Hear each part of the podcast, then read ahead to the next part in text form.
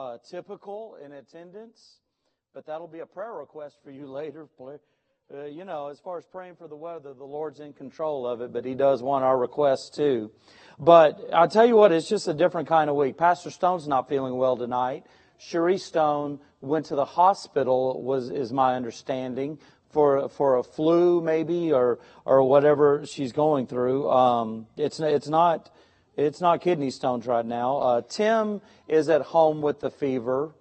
Everyone in my immediate family is sick.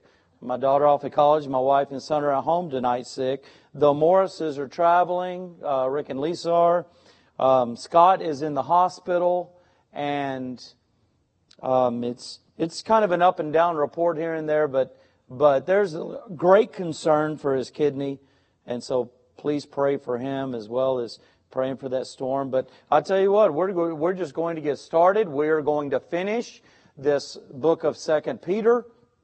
So let us go to the Lord in a word of prayer, and you you all can sing it out and and have prayer request afterward. Father in heaven, Lord, we do come before your presence tonight. We humble ourselves before you. You are worthy of, of so much praise, dear God, and we've come to praise your holy name tonight. We thank you for your eternal word. We thank you for its infallibility. Lord, how perfect it is. And Lord, we can share it. We can rest in your truth. We can be changed by it and built up by it, Lord. I pray you'd encourage your people tonight and lift up those that are down and sick in this church family. There, there are many. There are great needs, but, but you're our great God, Father. We love you tonight. We thank you for teenagers and adults being able to gather together to worship your name, to worship you in word. And Lord, I just pray that you would help me to be able to convey your word tonight, that we could get understanding of it, Lord, and, and we can rejoice in what we've heard. And we pray these things in Jesus' name. Amen. Okay, Second Peter chapter 3, and, and that is the last chapter, and the last four verses are verses 15 through 18. The final point that we are in is the fact that Jesus Christ is coming again and the world is coming to an end.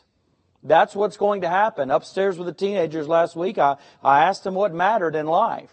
And I shared a few things from that you can Google to find out what people believe matters in life.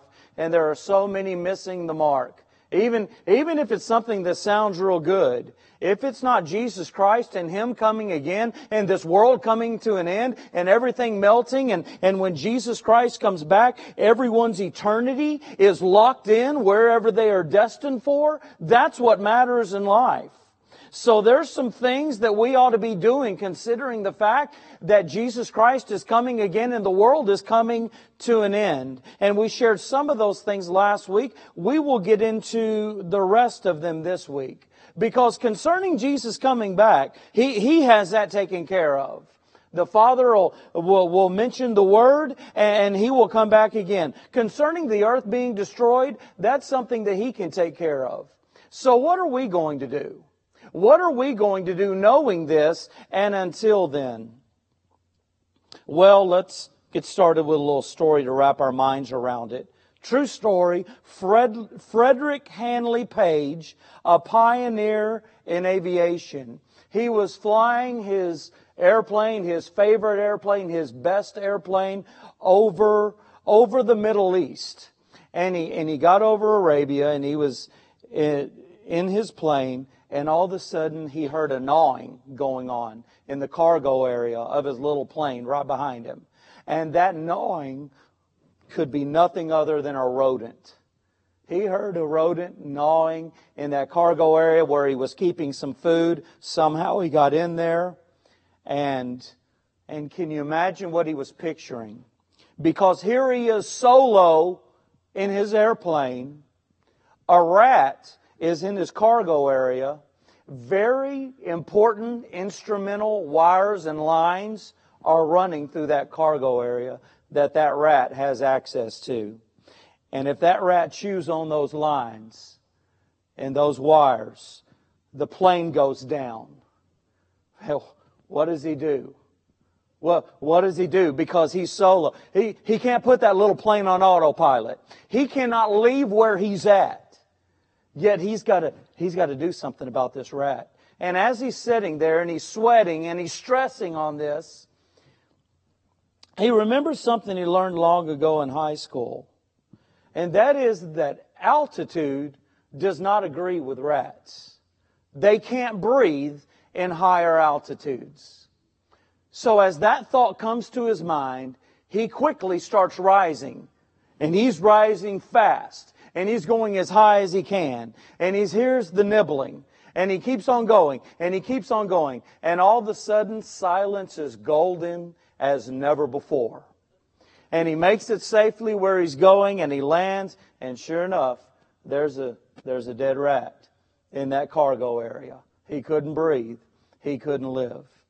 And in thinking about that, the rats of sin are always trying to take over our lives.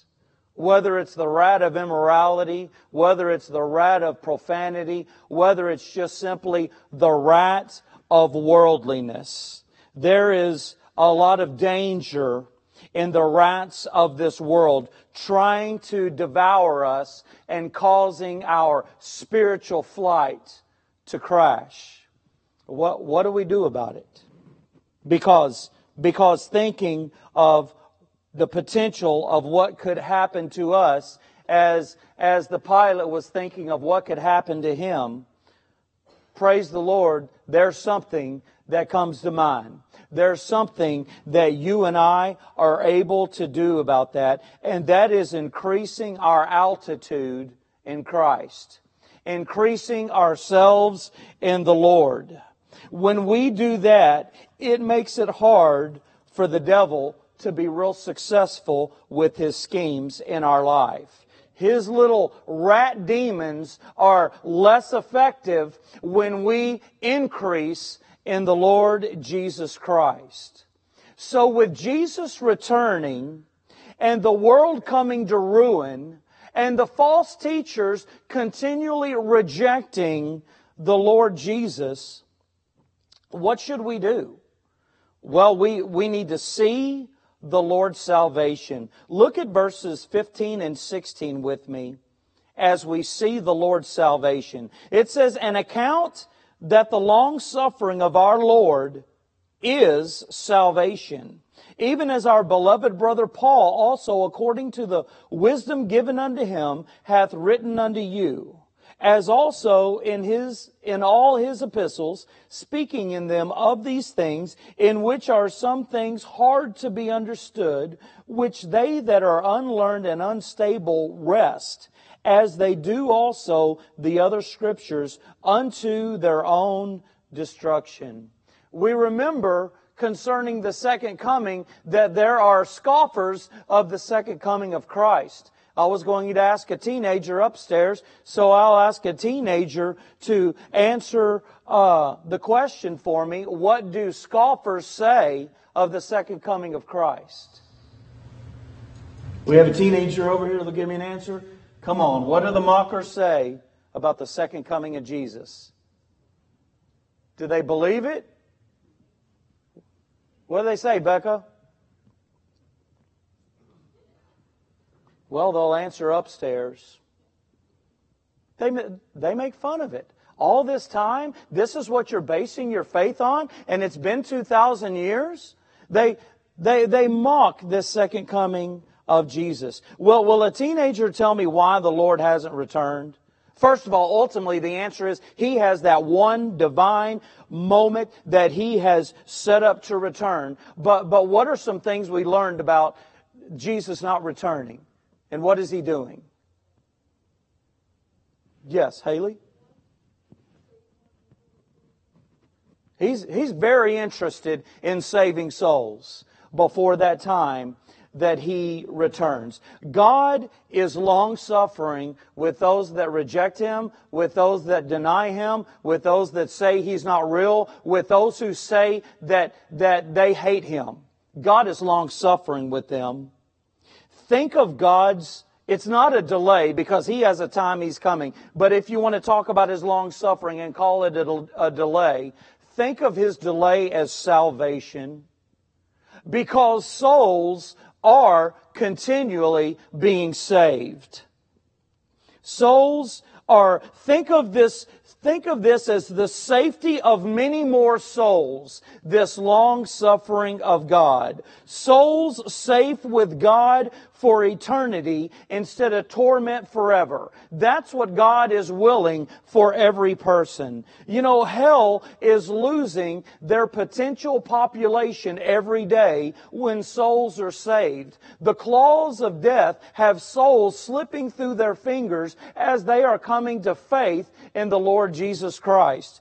I, I wouldn't really want to bother looking up too many things that people would call statistics of how many souls are being saved. But I did see something and we, I don't go accurately by this, that this is perfect, but in Indonesia, 40 years ago, there were 1.3 million Christians, professing Christians there. Today in Indonesia, there are 11 million professing Christians there.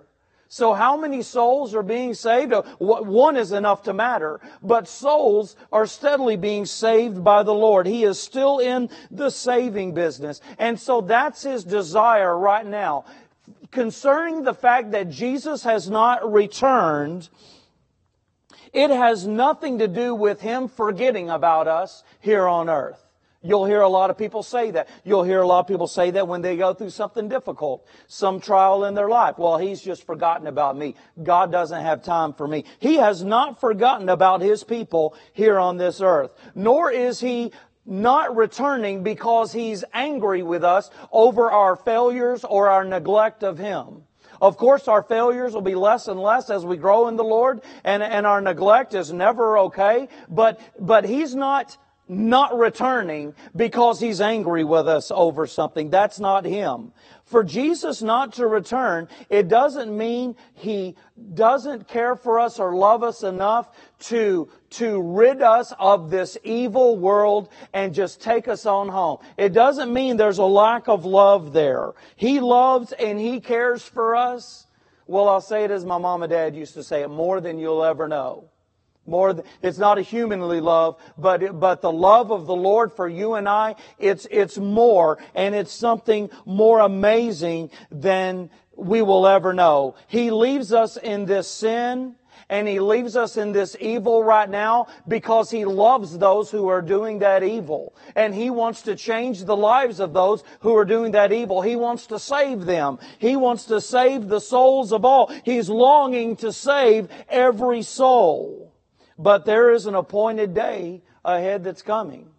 A day that's coming when the holiness of God and the righteousness of God and the judgment of God is going to show up and enough is going to be enough at that point. And then, and then there are going to be those that fall into the hands of an angry God.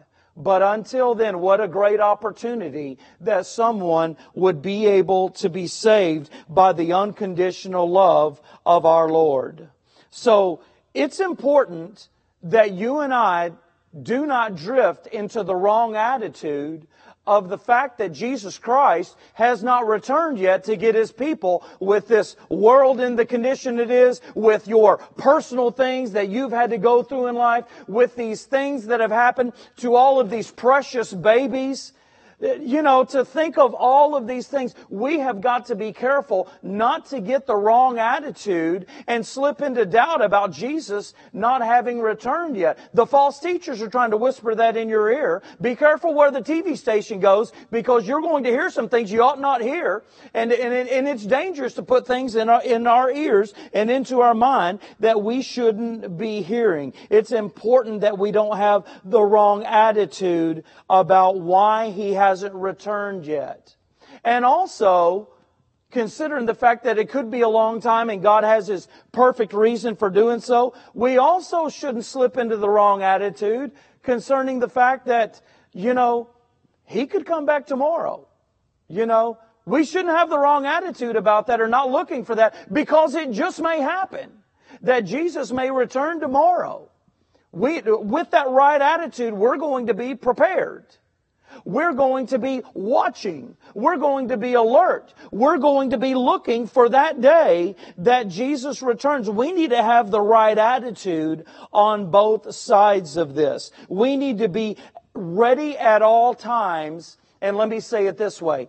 As the salvation of the Lord continues because that's what's going on in his long suffering. He is still saving souls and he still desires to save more souls. We, we need to be watching though. We need to be watching for tomorrow. We need to be looking for him really soon. If we're not watching for the Lord, most likely a Christian is going to be in worldliness. It's, I, I believe it's either watching or it's going to be worldliness. It's going to be one of the two. And what a dangerous thing not to be prepared for our Lord's second coming. To be unprepared, to be stained, to be soiled, to stand before Him with shame. God forbid that be any child of God. But for the one who's in worldliness, that's the way it's going to be. The Christian is saved and they're going to heaven, but it's important how how we are and what condition that we are in when He returns. You know, as Peter has talked about all the things that will melt with fervent heat. You know, the, there's the desires of the flesh. There's, there's material things that, that we could indulge in and it would just be too much and it would push the Lord out. But all of this world and all the things in this world, they're going to dissolve they're going to melt. They are going to exist no more. And so we're not to be consumed with that which is not going to last. We need to be consumed with that which we're going to have for eternity. We need to be consumed with telling others what they can have for eternity the Lord Jesus Christ. Set your hopes on things eternal, the song says, and that's what we need to do. That's what we will be doing if we're watching and we're pre- preparing and we are being ready for the second coming of the Lord. Don't let the world get you and don't let the false teachers get you. It's, they're out to get us every day, out to cause doubt, ought to, out to change our minds all the time.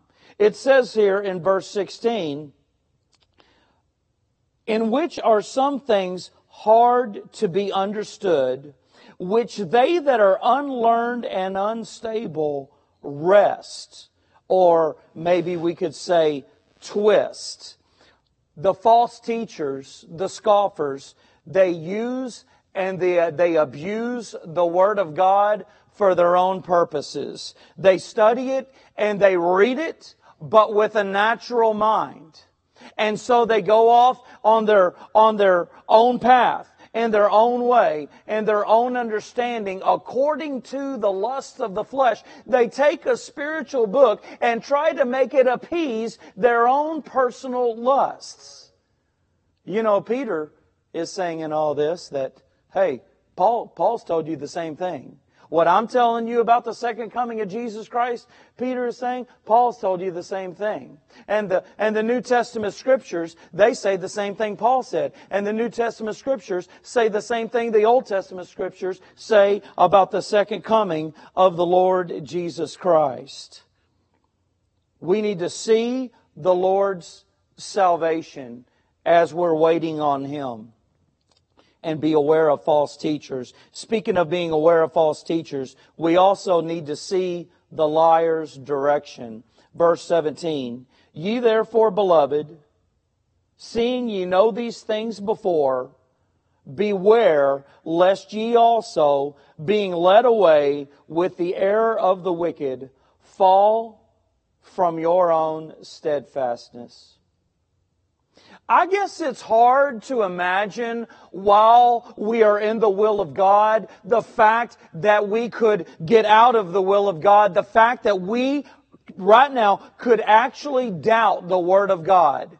The, it's just unbelievable maybe to our minds that we could actually start to fall for the false teaching that's corrupting and perverse of the Word of God. But it could happen to anyone.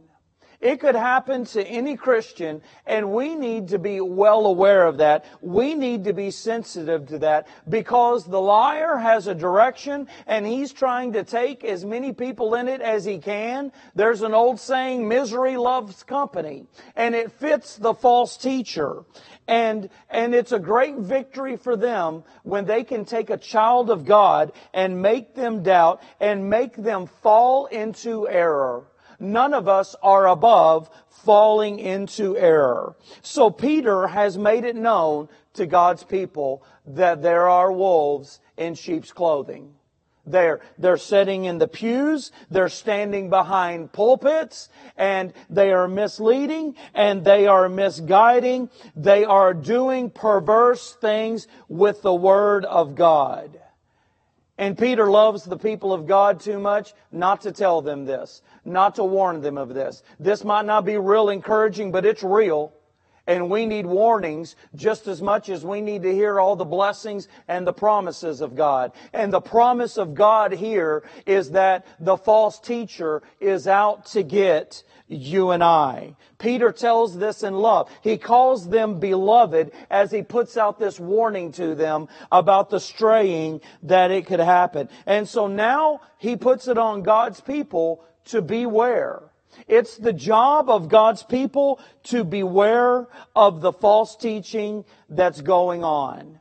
And that word beware is really strong. It means to stand on guard. It's not enough just for the preacher to stand here and, and, for him to speak it without, without heeding it himself or just for the people to hear it and, and to say, I believe that and know that. That's not enough. We have to stand on guard with the Word of God. We must abound in the Word of God. We must grow in it all the time because there is a clever deceptive false teaching out there. Uh, I've had uh, just people in the past, and they have they've met someone they thought were, were kind of cute and kind of handsome and they just go to this this different church and so i go to a function with them every now and then. Oh brother kenneth i, I would miss sunday morning and sunday night here. And and look this is years ago. Don't try to think of who this is.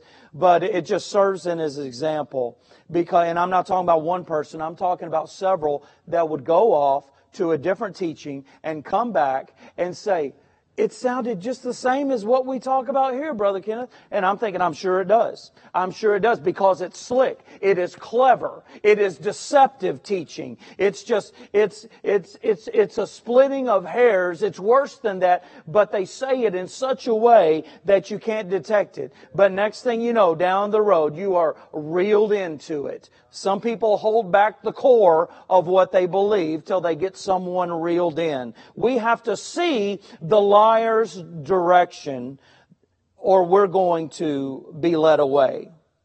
And when we're led away, we lose our stability. And when we're led away, we're not as excited about the second coming of the Lord Jesus Christ. And when we're led away, we're not looking so forward to that glorious eternity that's in store for all of us. See, because the false teacher will, will take something that sounds like what you hear all the time, but next thing you know, next thing you know, your focus and the importance is here and now. Not there and then. Not what God has prepared. The best life is not now. No, no matter how popular somebody gets saying that the best life is in eternity. I can't believe how much counsel has to be, has had to be given to someone that just couldn't believe that happened to them in this life. Well, it's because of the false teachers and a market for the flesh wanting to hear that great things are coming now. All this perfection and the life that you and I want it is in eternity. And we have faith in it. And we have to be careful of the liar's direction. And let's go ahead and close.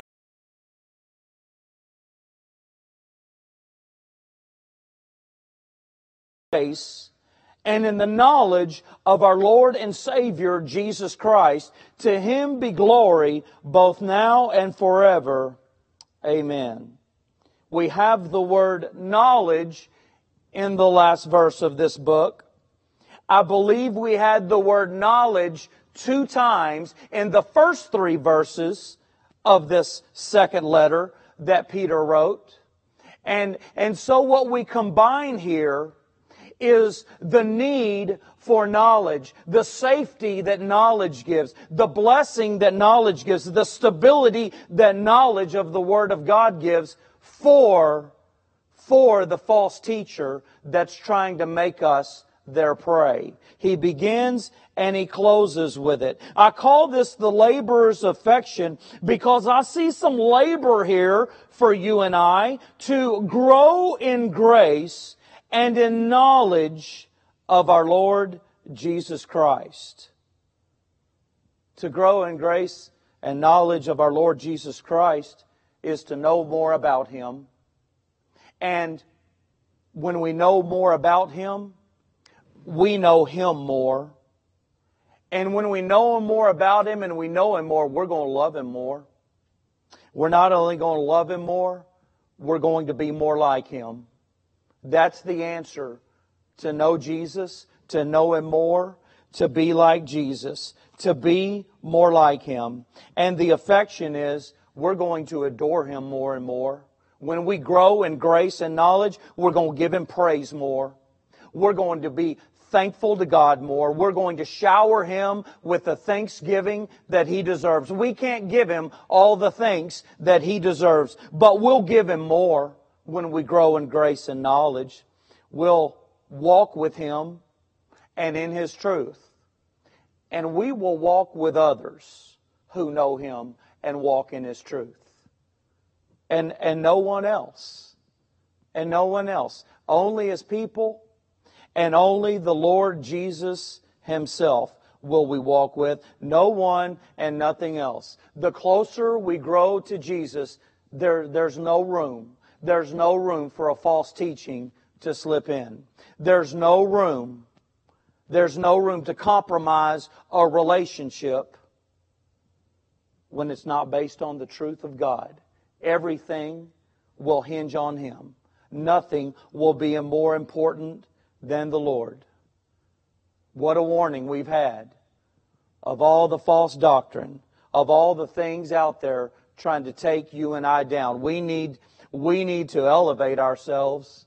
We need to, we need to be elevated to a divine altitude where the rats of sin just cannot stay, where the rats of sin just aren't as effective. We can call the false teachers these rats of sin.